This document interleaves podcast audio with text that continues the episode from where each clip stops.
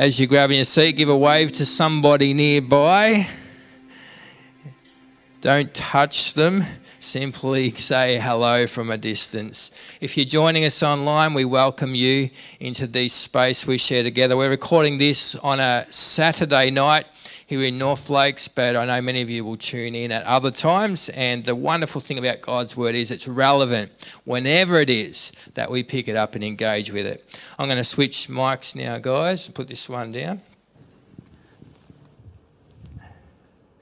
So, if you're new here, we've been in this series called Come Together over the last few weeks, and we're continuing in that this evening. And it's been wonderful, and it's been an acknowledgement that, in part, uh, we are living through this season where coming together has been challenged. It's challenging all the time, but it's particularly challenging in this COVID season, isn't it? Like the, the scattering that's been going on, the social isolation is not just social. We have had emotional isolation in some cases, even spiritual isolation, as we've struggled with this idea of uh, keeping fear out of our existence and continuing to move forward and believe that Jesus is Lord of all, as we've just sung about. And this challenge to our level of connection isn't an Axis thing, it's a worldwide thing. It's happening everywhere. Churches all around the globe are feeling the pinch, and the scattering is common. And we need to work on staying connected. And I'm not talking here about hugging each other, I'm talking about in our hearts staying together, united as God's family. If we're not deliberate about that connection, it won't happen. The social distance has pushed us apart, and we need to be deliberate about staying together. Our sense of family will be obliterated through this time.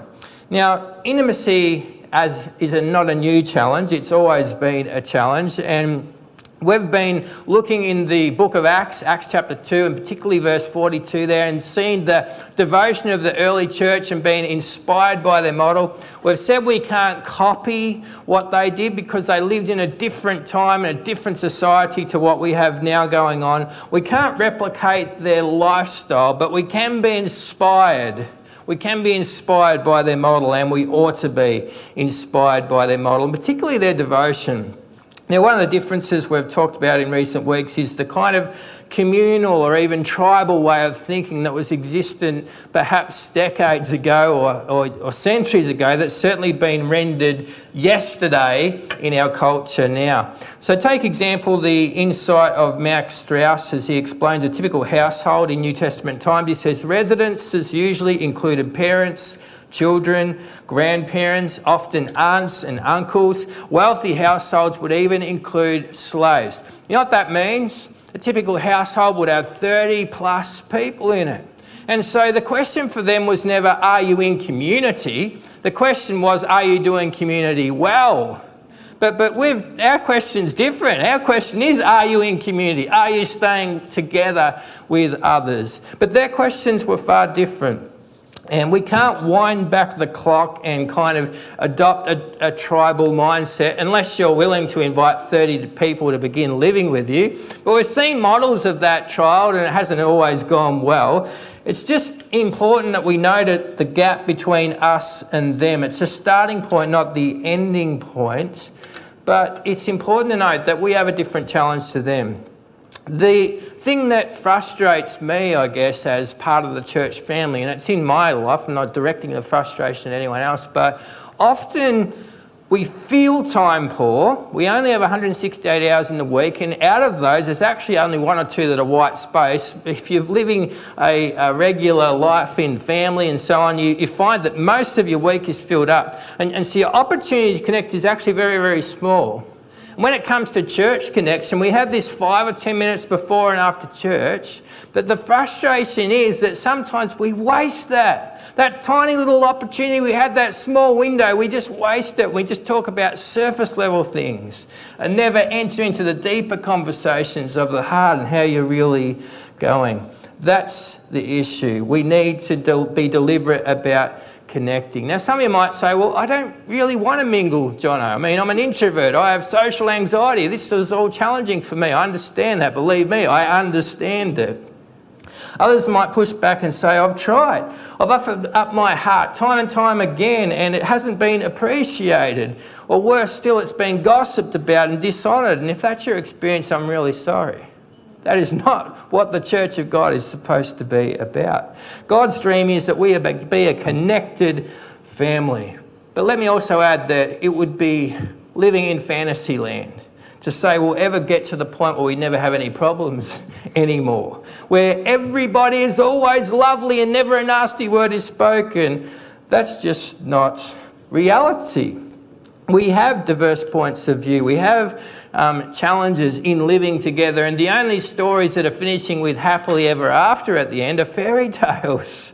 We're not living in a fairy tale. This whole idea of living together in community will be an ongoing challenge. This side of eternity, as we battle with our fallen human nature, we will have a challenge. So, as we think about unity this weekend, let's first talk about what it is and what it isn't. Unity isn't necessarily the absence of problems, it's the capacity to address them. Let me say that again. Unity isn't the absence of problems, it's the capacity to address them, to resolve them, to talk them through. A couple of weeks ago, we were considering the Lord's Prayer, and there's a line in there that says, Forgive us as we forgive those who sinned against us. Did you notice, seen in the Bible, forgiveness is assumed? What does this tell us? That we are going to rub up against each other the wrong way, that we are going to have to extend forgiveness towards one another. If that hasn't happened to you today yet, buckle up. It might happen before you get to the car park. This is the challenge of working in community. We're not living a fairy tale. The issue isn't if an offence ever arises, it's when it arises because it will. You might be justifiably hurt today, you might even be justifiably angry with some things that have happened to you. Unity then is the process of working through those things, of not ignoring them, of not pretending they don't exist, but, but actually deciding to work through. God's word has some great wisdom for us here. A beautiful picture, actually. I want to read to you from Psalm 133 and it talks about the vision God has for His church operating in unity. Let's read it together. Psalm 133 says, Is how good and pleasant it is when God's people live together in unity. It's like precious oil poured on the head, running down the beard, running down Aaron's beard, down the collar of his robe. It's as if the dew of Hermon were falling on Mount Zion, for there the Lord bestows, the King James Version will say, commands. In unity, God commands his blessing, even life, forevermore. And may the Lord add his blessing to the reading of this word. Unity is pleasant.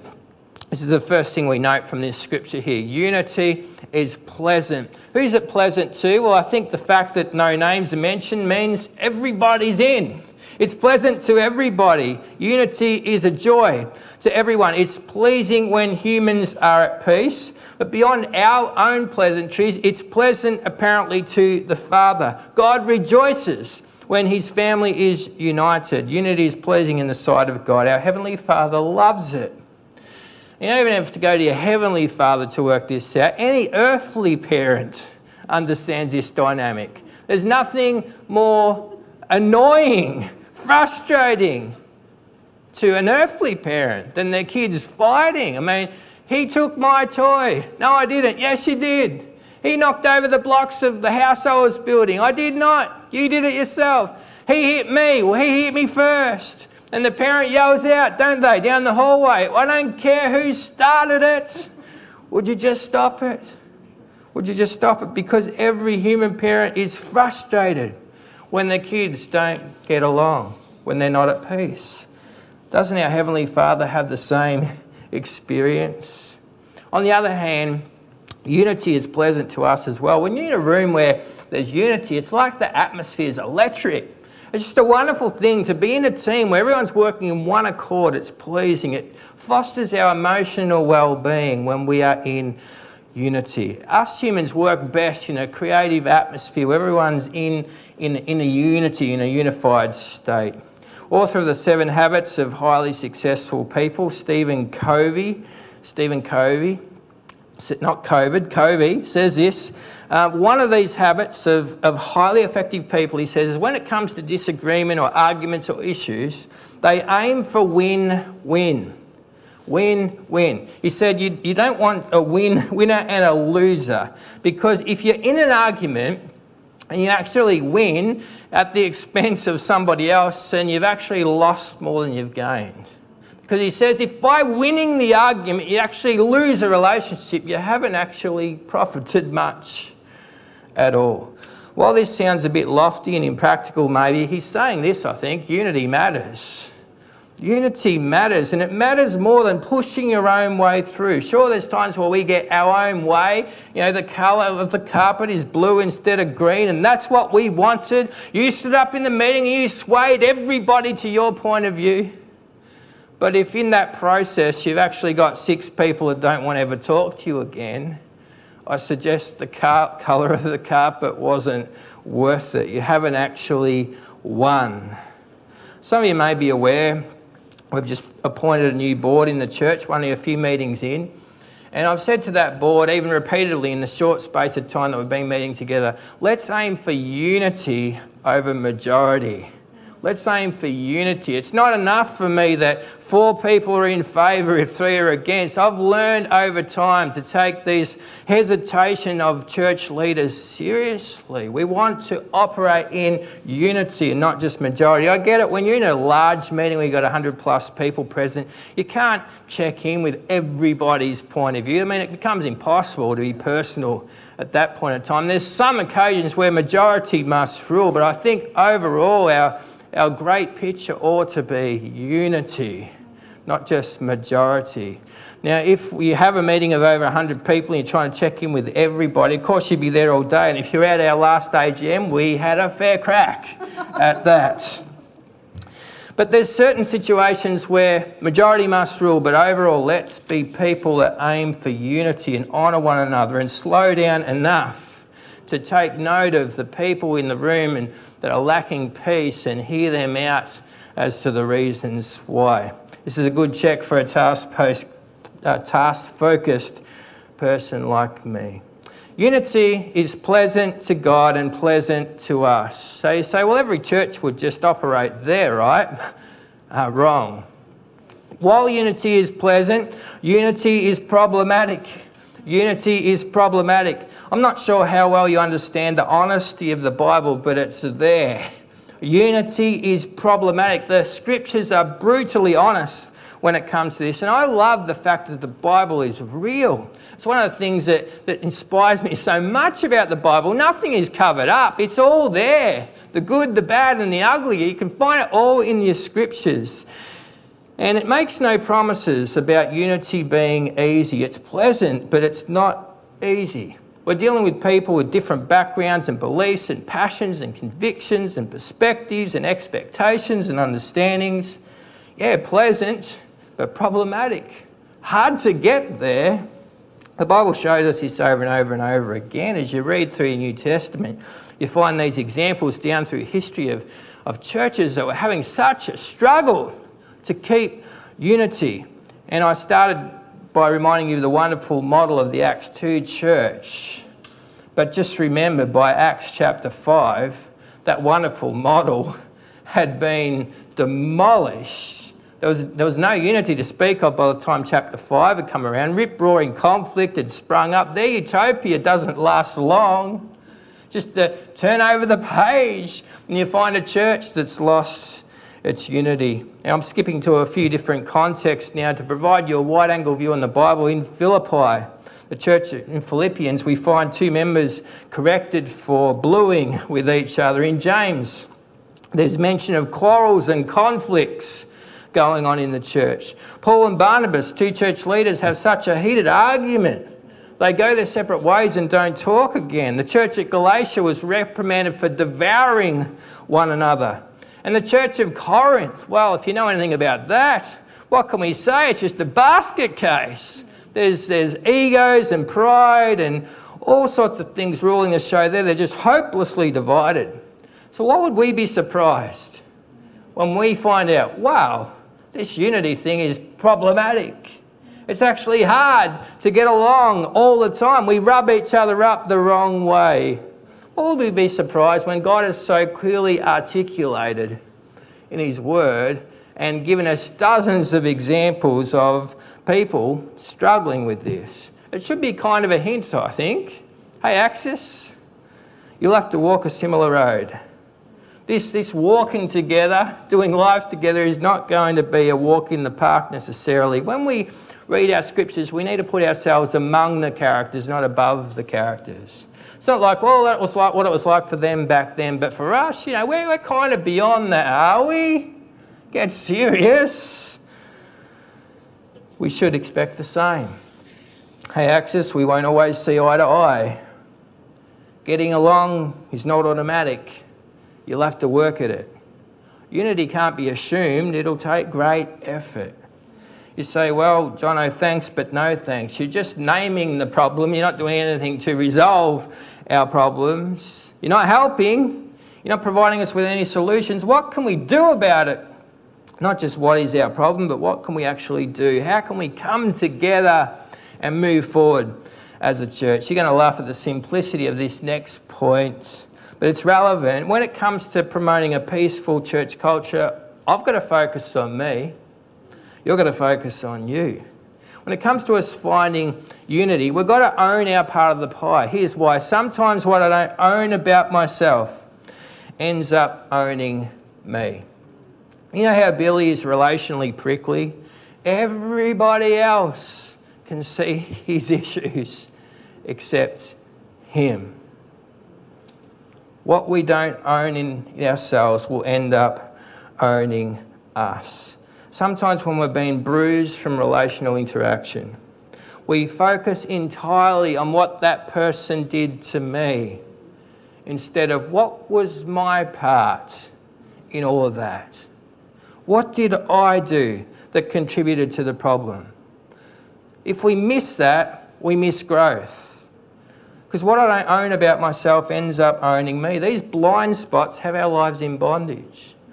It's a bit like body odor. Everybody else can smell it except us. We go from this perpetual cycle of wound to wound, or relationship to relationship, or dare I say, church to church. When it comes to fault finding, we're really, really good at pointing out. We're not so good at pointing in and saying, Lord, it's me. Lord, it's me. We judge ourselves by our intentions, we judge others by their behaviour. We have two sets of rules going on there one for me and one for them. And Jesus has warned us of this 2,000 years ago when it comes to processing issues. He says, when it comes to your own stuff, Jono, you have glasses on that are really, really scratchy. Like you don't see very clearly through them at all. I mean, a lot gets passed when it comes to yourself. There's not a lot of clarity there. An awful lot gets missed. You only see a blip of the true reality when it comes to yourself. But when it comes to everybody else, it's like you've got laser vision.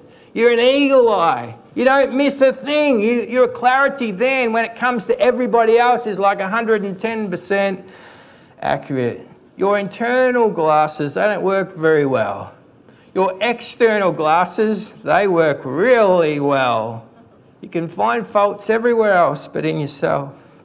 You can spot a fault from a mile away, but close to home, a ton gets overlooked. If you know the scriptures, you might notice Jesus mentioned this to us, didn't he, in Matthew chapter 7? He talks about this beam we've got coming out of our own eye, and we have our tweezers out, don't we? We have our tweezers out saying to our people in our circle, hey, I, I, can help you. I think I spot a fault over there. Come, come a bit closer and let me, let me help you sort out that issue. And all the while, we're knocking people over along the way with this big fault that we've got going on. Jesus says, Matthew 7, the standard you use in judging is a standard by which she'll be judged. It's going to get heavy. and our issues, they get heavy, don't they? Ugh, I'll change sides. How can you think of saying to your friend, let me help get rid of that speck in your eye, when you can't see past the log in your own? Get rid of that log in your own eye, that big plank that's sticking out that's obvious from a million miles away. Get rid of that. Work on that. And then you'll see well enough to deal with the speck in your friend's eye. I don't know about you, I find this thoroughly depressing. thoroughly depressing. The language by Jesus here isn't very encouraging. I mean, how many splinters does it take to make up this plank? Lots and lots and lots. And here I am worrying about my brother when I've got a ton of things here that I've got to be working on. There's a lot of splinters in this thing, a lot of splinters. And Jesus says, "Hey, hey, work on work on this. Work on this." Why is that depressing for me? Because I want to know. Uh, okay, I hear what you're saying, Jesus, but when will I be qualified to, to, to get the tweezers out and help my brother with his splinter. Because I've got to tell you, some of his personality traits are really starting to tick me off. He's got a splinter there that I need to get the tweezers in and, and sort out. And you get why I'm depressed? I think Jesus is trying to tell me, Jono, you'll be working on this for the rest of your life. Ah. I think a perspective change might be needed here. My growth development is never what they said and what they did. My growth development is always what did my response contribute to the situation? What was my part? What do I need to adjust in order to make this situation better? Where is my attitude out of order and grieving the Spirit of God? How am I failing to be loving and kind and patient? And these words of Jesus about the plank in our own eye ought to have us all a bit gun shy, I reckon. About pointing the finger at anybody else. I think if it triggers anything, it ought to trigger a deep humility. A deep humility where I'm constantly looking at my own life and going, Lord, it's me. Lord, it's me. Change me. Give me more grace. Give me more kindness. Give me more fruit of the Spirit. Let, let your Spirit change me. What about me needs to change? It's a posture, isn't it? Because there's a human disposition we have that we'll think will stay with us to our, to our grave, that we're really, really good at spotting splinters, and we are not so good at noticing this big plank right here. An overwhelming tendency that I have and you have is that I overplay your role in a problem, I underplay my role in a problem. This is what Jesus is alerting us to here. Bring the magnifying glass closer to home, Jono. Unity is tough, but without embracing this level of humility, it'll just be a dream. We'll never, we'll never even get close. It's an illusion we dream of. We must swallow our pride. We must get past our discomfort. We must look at our own selves in the mirror and make sacrifices to change and even continue to engage with people we'd rather not. This week I got a call from someone and I really appreciated it. Maybe I'm not seeing it right. Help me understand the situation, this person said. And we had a chat. And we understood each other far better at the end of that call. But, but they, the, what I appreciated was the humility to start the conversation with maybe I'm not seeing this right. Help me understand. Help me understand. What a great place to start a conversation. Help me understand. Help me see this better. Help me understand your point of view great self awareness, and unity resulted because we talked it through. It was so worth it. Unity is pleasant, unity is problematic, unity is worth persisting with. Don't miss the promise of Psalm 133. There's a blessing attached. The Lord pours out a blessing in unity. If we can move to the next slide. Unity is worth our persistence. Pun intended, unity is worth the fight. Unity is worth the fight. Continue to persist and go after unity. And here's why because God is the author of Christian unity. It doesn't belong to us. Ultimately, it's not about us feeling warm and fuzzy. It's not about us feeling like a nice, happy family. It's actually God who's called us together as His family, and unity belongs to Him. So at the end of the day, it doesn't matter how well Kyle and Matt get along in terms of their personality types, they may not. Doesn't matter whether Carly likes Kelly's dress sense, thinks she's really fashionable and lovely, she may not. Doesn't matter if you enjoy Nate's long winded stories, you probably won't. But these trivial things are not unity. We must go beyond that. It's vital because we represent the name of Christ. It's pleasant to God, it's pleasant to us. Unity is pleasant to the world as well. It deserves our persistence. One of the biggest turn-offs for people outside the walls of a church is to hear stories from inside the walls of people fighting and bluing with one another. It, it destroys the testimony of God's church. Jesus didn't say that They'll know we are his followers by our scriptural knowledge, by how many memory verses we've got in the bank. He didn't say they'd know we are Christians by our flawless church attendance. I haven't missed church for six months. Jesus didn't even say a sparkling facility would do it. It's not like the extensions we're planning on either side of the building are all of a sudden going to get the attention of the community. They're going to go, wow, I want some of that. No, no, no, that, that they won't do. Let's not put faith in those things. Jesus says they'll know we're his true followers by our love, by our capacity to be kind and thoughtful and honouring of each other, by, by our community operating with a peculiar level of unity. I suppose many of you are saying, Jono, that's not news, actually. To hear a fighting church is a turn off to a watching world. I don't think I need to write that point down. I kind of already knew it. That's like the sky's blue, thank you very much. Didn't come to hear this. The issue isn't is unity good and pleasant, and we know it's hard even. It's what to do when we've kind of lost it a little.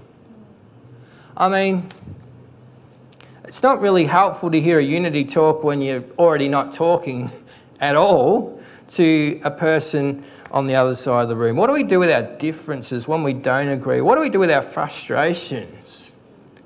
Let's return to our opening thought. Unity isn't necessarily the absence of problems, it's the capacity to address them. It's the capacity to address them. Having a capacity to address issues means not sweeping them under the carpet, but actually going and having that deliberate and delicate conversation. And like I just mentioned a moment ago, help me understand. Help me see things better. I'm, I'm not getting what's going on here. We go with the I language, not you hurt me, but I felt hurt when such and such happened. Jesus told us 2,000 years ago to go and talk to the person who hurt us. Go directly to them. However, this is the gold standard that many of us struggle to reach. We kind of think, oh, I'll just overlook that. I'll just, it's not a big deal. I'll just overlook it. I'll just overlook it. I'll just overlook it. But ultimately, our heart, those frustrations bubble up over time, the kettle boils, and we start leaking, don't we? We start leaking. When we don't go and talk to the person, we leak on others, and it's not pretty. And we might think that we'll, we'll just grow to the point where we'll never leak. I doubt it. So I want to lead you to a practical place as we land this plane. We need to know what to do with our hurt feelings. Don't just ignore them. The likelihood that they're going to disappear through ignorance is pretty unlikely. You're only fooling yourself. And leaking onto others and spreading a negative spirit is not going to do any good.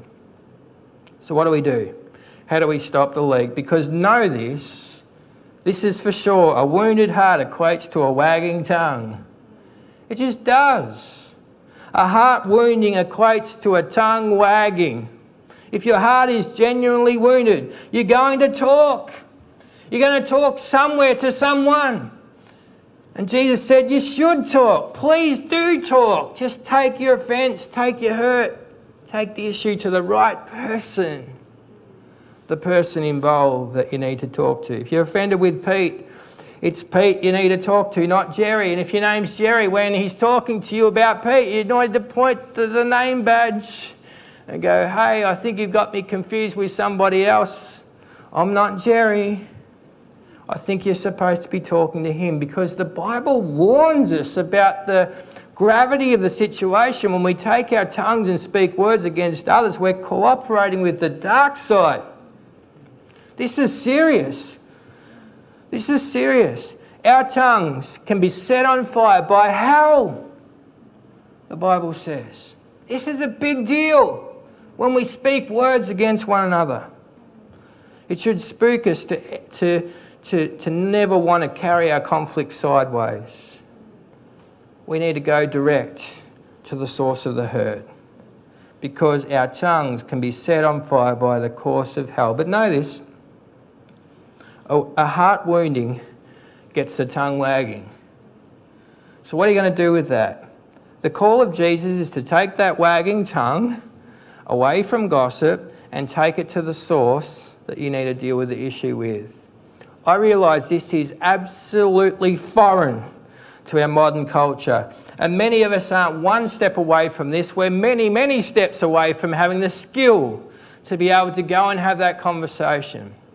So I'm going to give you an out this weekend. I'm going to give you a practical step that you can work towards getting better at developing the skill of going to the person and talking to them instead of talking about them. And in giving you this step, I'm not giving you an excuse. I'm not trying to say, forget what Jesus says, do this instead. No, no, no. this practical step is to help you grow the skill towards learning to do what Jesus said. Here it is. So, here's what happens when we normally get a hurt. If I can draw the people in our lives in this circle. So here's, here's human beings around us that we're doing life with, whether this is at school, whether this is at work, whether this is in our sporting clubs, whether this is in our church, wherever it may be. We have these people all around us that we're doing life with. Some have bigger heads than others, as you can see, not very good drawing. and so on it goes. And we think sometimes when we've got a hurt or we're ticked off with somebody, we think, well, I won't tell, sorry if you're in a place where you can't see it. We think, I'll just tell one other person, right? I'll just tell them, just one other person, because I need to get this off my chest. You know what inevitably happens is that one person tells one other person, you can already guess where this is going, can't you? That one person, I think, so oh, that's, this is pretty private information. I'll just tell one other person. And then as the Chinese whispers get around, well, this is, this is, don't tell everybody. And so you sort of get the confidentiality nature of it, but you just tell that one other person. Everybody thinks they've only told one person, but all of a sudden it's spread all around the community and it's messed everything up. Everybody in the circle gets coloured. This is why the Bible says it sets on fire the desires of hell. This is what the enemy wants. He wants us all tainted, fighting, hating one another, speaking against one another, and damaging, poisoning this circle. You think, I only told one person. But they tell one person, they tell one person, they want, and on it goes. What do we do? Well, we've got the gold standard from Jesus. Go and talk to the person that you have the issue with. Here's your practical step. If you're a mile away from that, if you can't even relate to that at all, and this is your everyday life, you're just used to grumbling to the person and taking conflict sideways all the time, here's a growth step. Go to someone outside the circle, a person over here, and talk to them. Why do you go outside the circle? Because they're not connected to this person. Preferably, they don't even know this person's name that you're talking about. And you go to them. And why do you go to them? To vent? No. You go to them to be coached.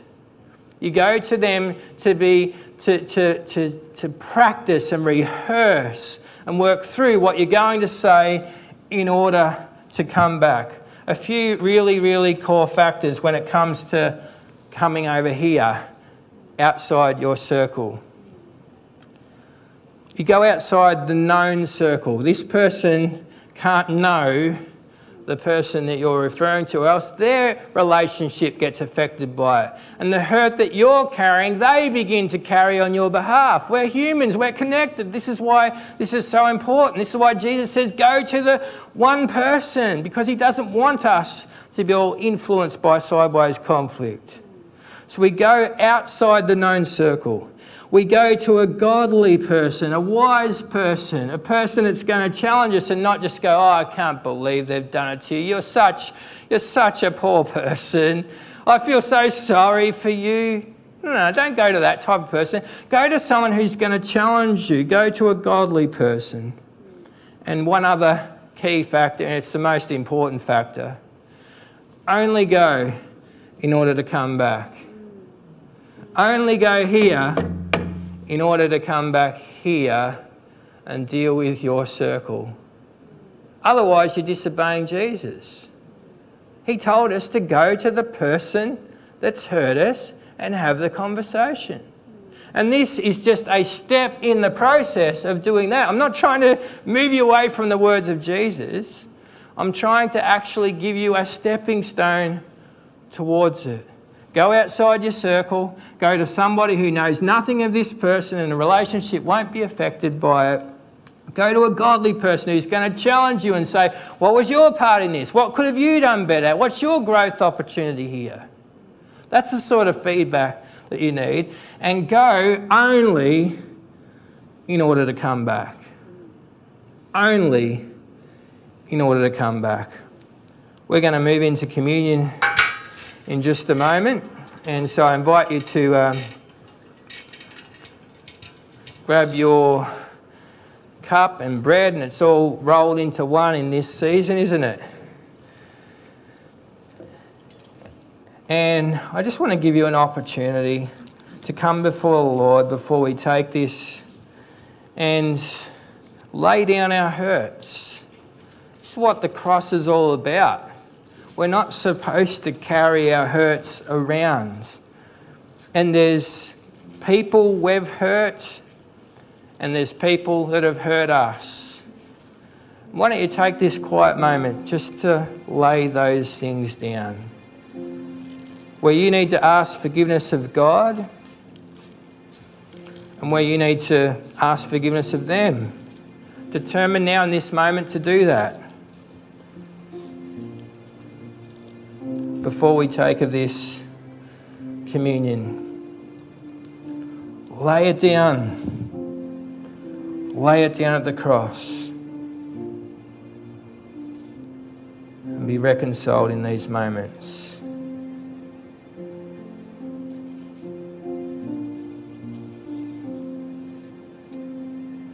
Lay down the hurts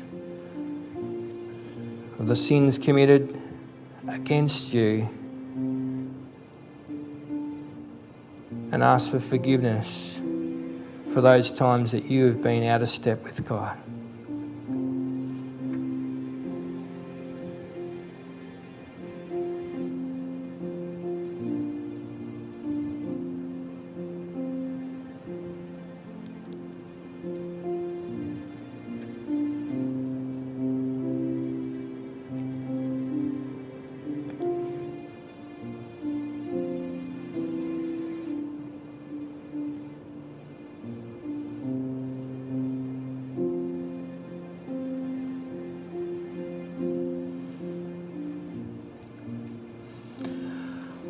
Oh Lord God, you don't want us hurting one another. And we repent of the times we have where we've spoken out of turn, where we've said things of others that were not in alignment with you. We turn away from that in the name of Jesus Christ. We ask your forgiveness, Lord. And for those wounds that we carry, in these moments, we just lay them down, Lord. We ask again for your healing, for the touch of God to come to us. Holy Spirit, come in this moment right now and begin a healing work as we lay them down. Give them over to you. They're too heavy for us to carry.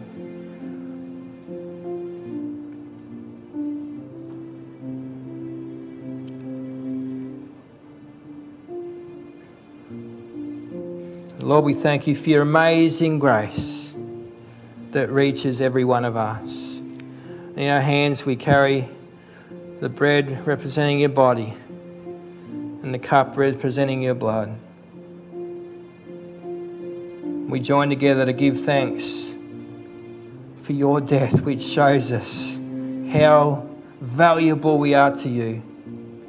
We receive these gifts today in view of that.